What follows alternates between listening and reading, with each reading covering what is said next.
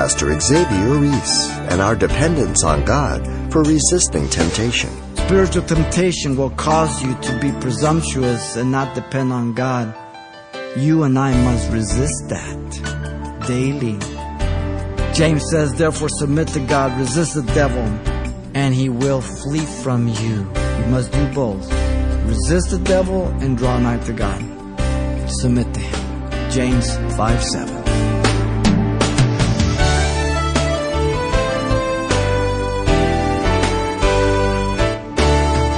Welcome to Simple Truths, the daily half hour study of God's Word with Xavier Reese, Senior Pastor of Calvary Chapel of Pasadena, California. Even in his temptation while 40 days in the wilderness, our Lord was in control, not Satan. While Satan sought to undermine our Lord's mission, God sought to underline it by having the Son of God emerge sinless as the second and last Adam. Just as Adam brought sin upon the entire race, so the victory of Christ made salvation available to all who are in him. Pastor Xavier continues our series in the Gospel of Luke today with a final study of the temptations of Christ. Let's listen. Luke chapter 4, verse 1 through 13. The message entitled, The Temptation of Jesus, and this is part 2.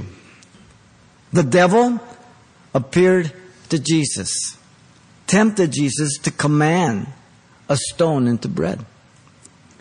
There was nothing wrong with Jesus eating bread, but not at this particular time. He was being tested, representing the whole human race as Adam. Okay? Very important.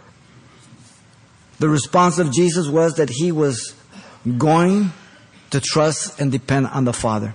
He was not going to be like Adam. Jesus, as the last Adam, in verse 4, pointed to the authority over his life, the Word of God. Listen to his words. But Jesus answered him, It is written. Jesus, as the last Adam, notice, pointed to the priority of life. And man shall not live by bread alone, but by every word of God. There's a priority. The priority given to Adam was obedience to the words God gave him.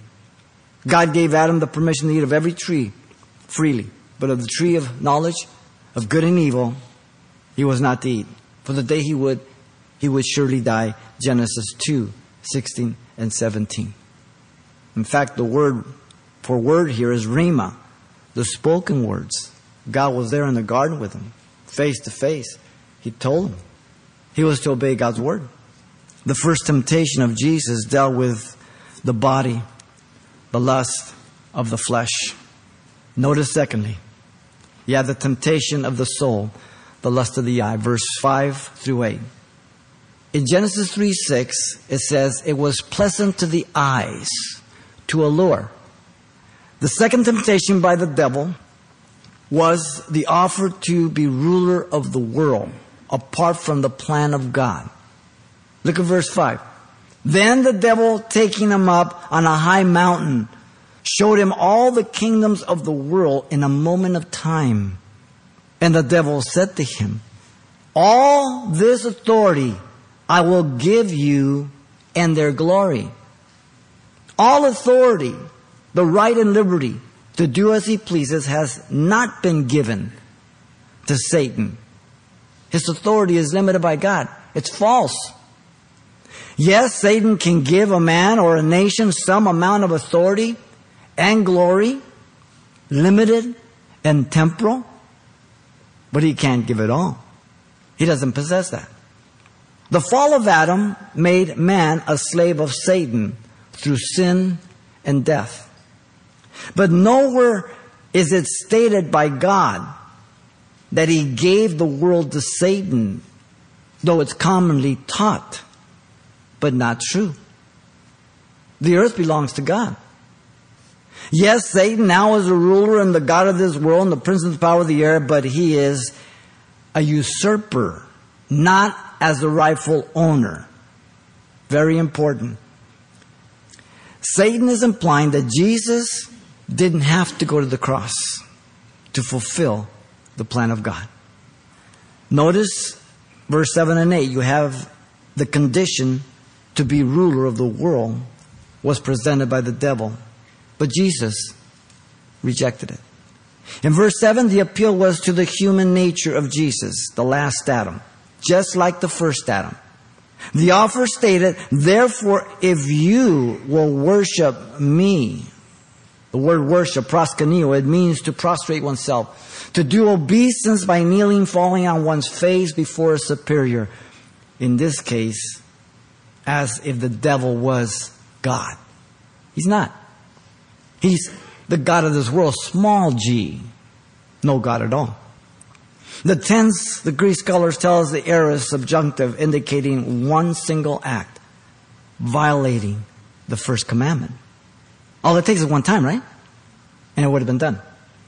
Notice the promise is also stated. All will be yours.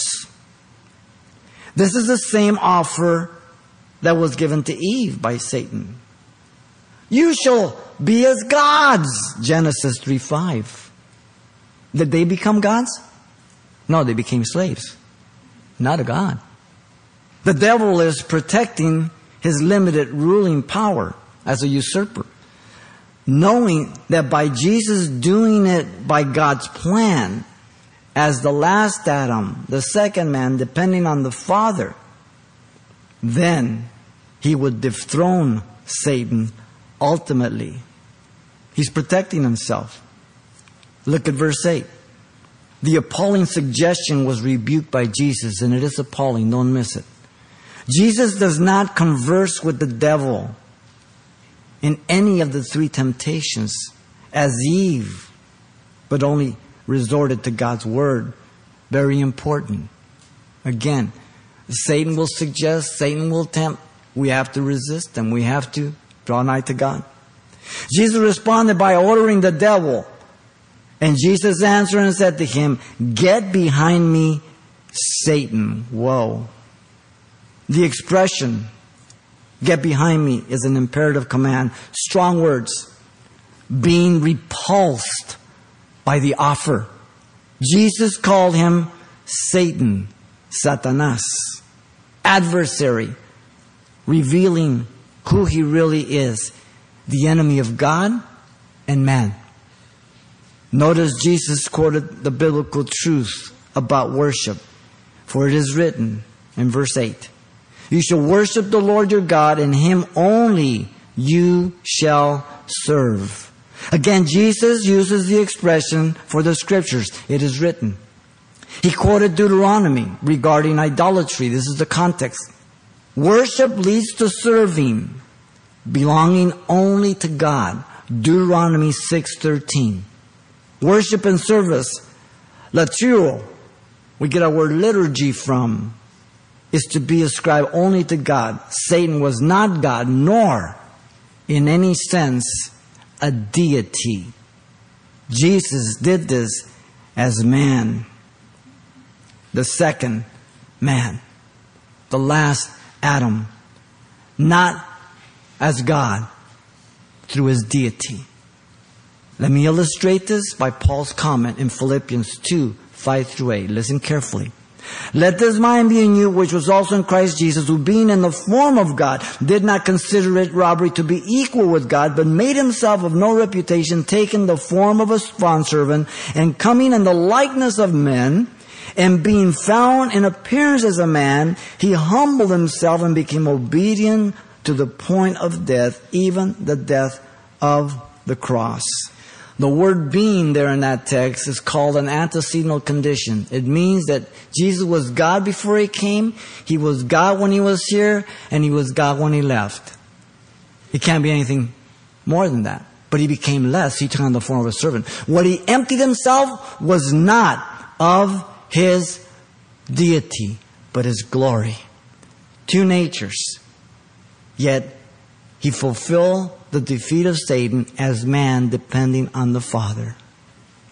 Our intellect, emotions, and will are tempted every day by our senses, what we hear, what we see, what we touch, what we feel, all of that kind of stuff. People present themselves as living the dream, happy, enjoying life through their social media. But that doesn't make it true. They got pictures up with them. And you look at it and go, man, I wish I could do that. It's a lie. They're telling you they're living the dream. It's a nightmare. We're living in a world that cares nothing about character. The believer has to be careful to not sacrifice integrity, honesty in his witness before the world. Others compromise to take the easy way out rather than doing the right thing, choosing the immediate benefit instead of the eternal. Listen to the words of Paul in 2 Corinthians 4 16 through 18. Therefore, we do not lose heart, even though our outward man is perishing, yet the inward man is being renewed day by day. For our light affliction, which is but for a moment, is working for us a far more exceeding eternal weight of glory, while we do not look at the things which are seen, but at the things that are not seen. For the things that are seen are temporal, but the things that are not seen are eternal. Perspective that I have to readjust every time that I have to refocus every second and minute. You know what I'm talking about? There is no cruise control in Christianity. Anytime a person bypasses the plan of God that's revealed in the Word of God, they fall into idolatry by worshiping a thing or a person, being a slave to the one who is not God. By the lost sinner, Paul tells Timothy this and the servant of the Lord must not quarrel, but be gentle to all, able to teach, patient and humility, correcting those who are in opposition, the non-believer. If God perhaps will grant them repentance so that they may know the truth and that they may come to their senses and escape the snare of the devil, having been taken captive by him to do his will. All of us were there before. But then, by the saint going back to the world, it says in Peter, for if after they have escaped the pollutions of the world through the knowledge of the Lord and Savior Jesus Christ, that can only be a Christian, they are again entangled in them and overcome. The latter end is worse for them than the beginning, for it would have been better for them not to have known the way of righteousness than having known it to turn from the holy commandment delivered to them 2 peter 2 20 and 21 satan will use everything in society to have you compromise and tell you what he told eve are you ready you will not surely die genesis 3 4 wow God seeks those to worship Him according to His Word and His Holy Spirit. He told it to the woman of Samaria in John 4 24. God is seeking those to worship Him in spirit and in truth. Spirit, the Holy Spirit, His Word is the truth. The Holy Spirit illuminates His Word and they don't contradict. Thomas said, My Lord and my God, John 20 28. The second temptation of Jesus dealt with the soul, the lust, of the eye. And notice thirdly, 9 through 12, the temptation of the spirit. Genesis 3 6 says, A tree desirable to make one wise, to exalt oneself or be as God, to be presumptuous. Presumptuous. Notice verse 9. The third temptation of the devil to Jesus was to tempt God. The scene again is literal. No vision, not just mental. Then he brought him to Jerusalem, set him on the pinnacle of the temple. The devil took the lead and brought Jesus to the city of Jerusalem, the city of God, to tempt Jesus. The particular location is twofold. Notice the temple. The word is hieron. It refers to the entire temple area with all its buildings and courts. Some say it's the royal porch in the south wall. Others say it's the east wall along Solomon's porch overlooking the Kidron Valley, four to six hundred feet. Probably that's more like it, but either way. Notice the temptation was presented to Jesus and said to him, If you are the Son of God, throw yourself down from here. Once again, the statement, since you're the Son of God, affirming, not bringing doubt. The devil again wanted to draw Jesus out to deal with these temptations by what? By his deity. As God. But Jesus did not. He overcame the devil as a man. The last Adam, depending on God the Father, unlike the first Adam. He didn't. Yet Jesus was identical to the first Adam, the second man. Identical prior to the fall. Now, notice the devil tempted Jesus to tempt God. In verse 9, throw yourself down from here. The devil suggested that if he did something sensational and bring attention to himself, people would notice and accept him. And we have that in us. We just, you know, we want to say, people, you know, look at me, look at me. No, we don't want to look at you. We have this vanity in us. Narcissism. This being contrary to the plan of God. Again, through the cross. Satan doesn't want Jesus going to the cross. Look at verse 10 and 11. The basis of the devil's suggestion is backed up. Listen, listen. Is backed up by scripture from the devil's mouth. The same word as before. The devil mimics Jesus to support his claim. For it is written. Wow. Verse 4 and 8, Jesus uses it. The devil attempted to use scripture, but not in context, out of context, to make it say something it does not say. This is done by so many pastors when they teach the Bible, by so many Christians. The quotation is from the Psalms, Psalm 91, verse 11 and 12. The devil quoted the psalm out of context and omitted a few words. He shall give his angels charge over you to keep you. And then he put and in their hands they shall bear you up lest you dash your foot against a stone. The psalm is a promise to every child of God for divine protection as they walk with the Lord, indicated by the words that the devil omitted in all your ways that should come at the end of verse 10. He omitted them.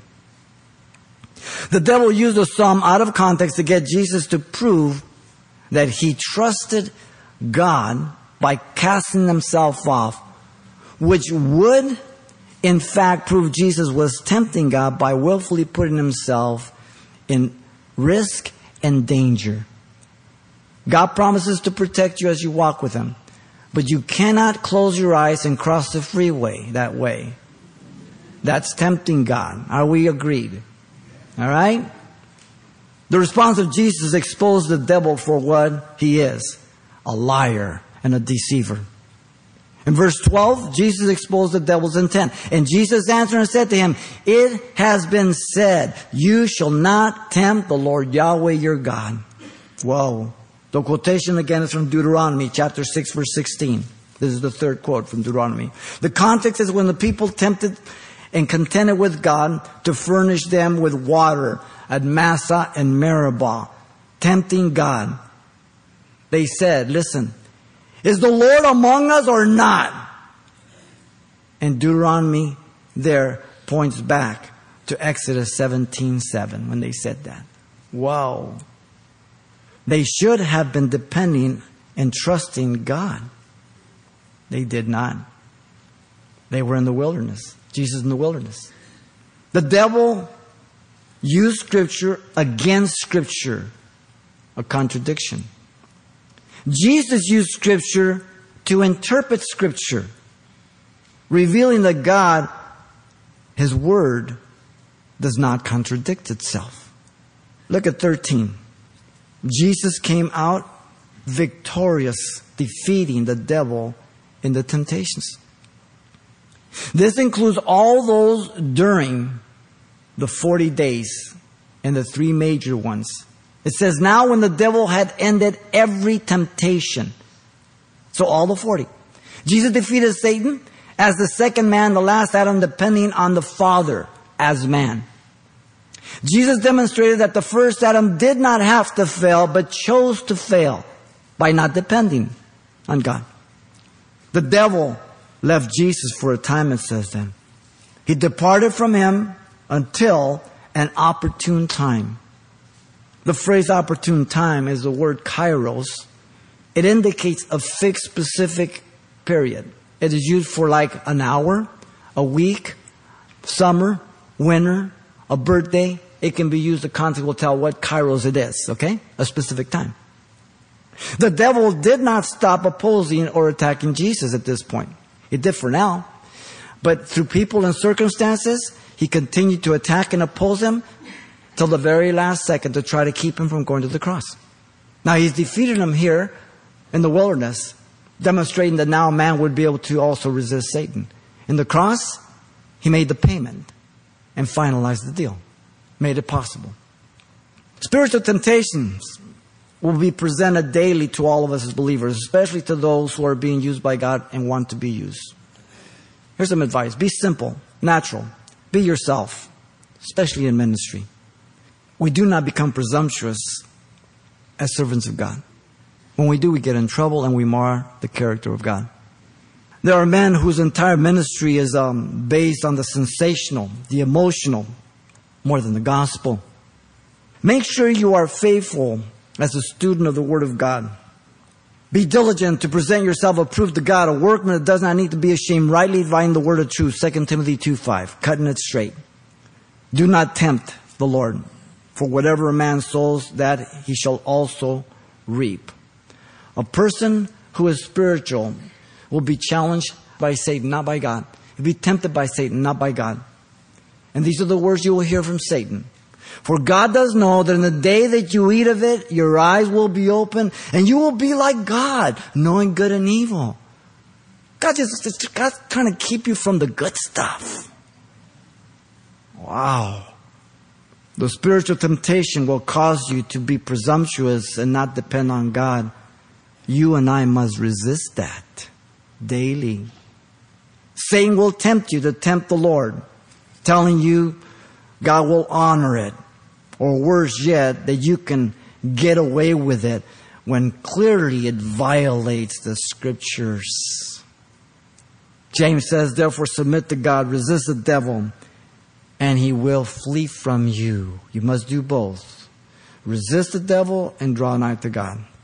Submit to him. James 5 7. The third temptation of Jesus dealt with the spirit, the pride of life. Jesus defeated all the temptations, including the three major ones, as man. Now, when we understand that, I can't excuse myself. I cannot blame others. I cannot justify myself. I have to take responsibility. I'm the one that does it. The major temptations here, or Jesus, fall into these three categories the physical, the lust of the flesh, the soul, the lust of the eye, the spirit, the pride of life. And he was victorious for you and I. That we can also be victorious depending on Jesus Christ. Pastor Xavier Reese, breaking down the temptations of Jesus in the wilderness into the simple truths that will ensure our victory over temptation. By the way, today's message, The Temptation of Jesus Part 2, is available on CD for only $4, and we'll be including everything we heard the last time we were together as well. So once again, the title to ask for is The Temptation of Jesus Part 2, or simply mention today's date. You can request your copy by writing Simple Truths, 2200 East Colorado Boulevard, Pasadena, California, 91107 or to make your request by phone, call 800 926 1485. Again, that's 800 926 1485. Or the address once again is Simple Truths, 2200 East Colorado Boulevard, Pasadena, California, 91107. And please help us by including the call letters of this station somewhere in your correspondence. This is helpful when we check on the impact of this outreach in your area. James 4:8 promises that if you draw near to God, He will draw near to you. Next time, Pastor Xavier Reese has the story of one fisherman drawing to Jesus after drawing in one miraculous catch. Hope you'll be back for that.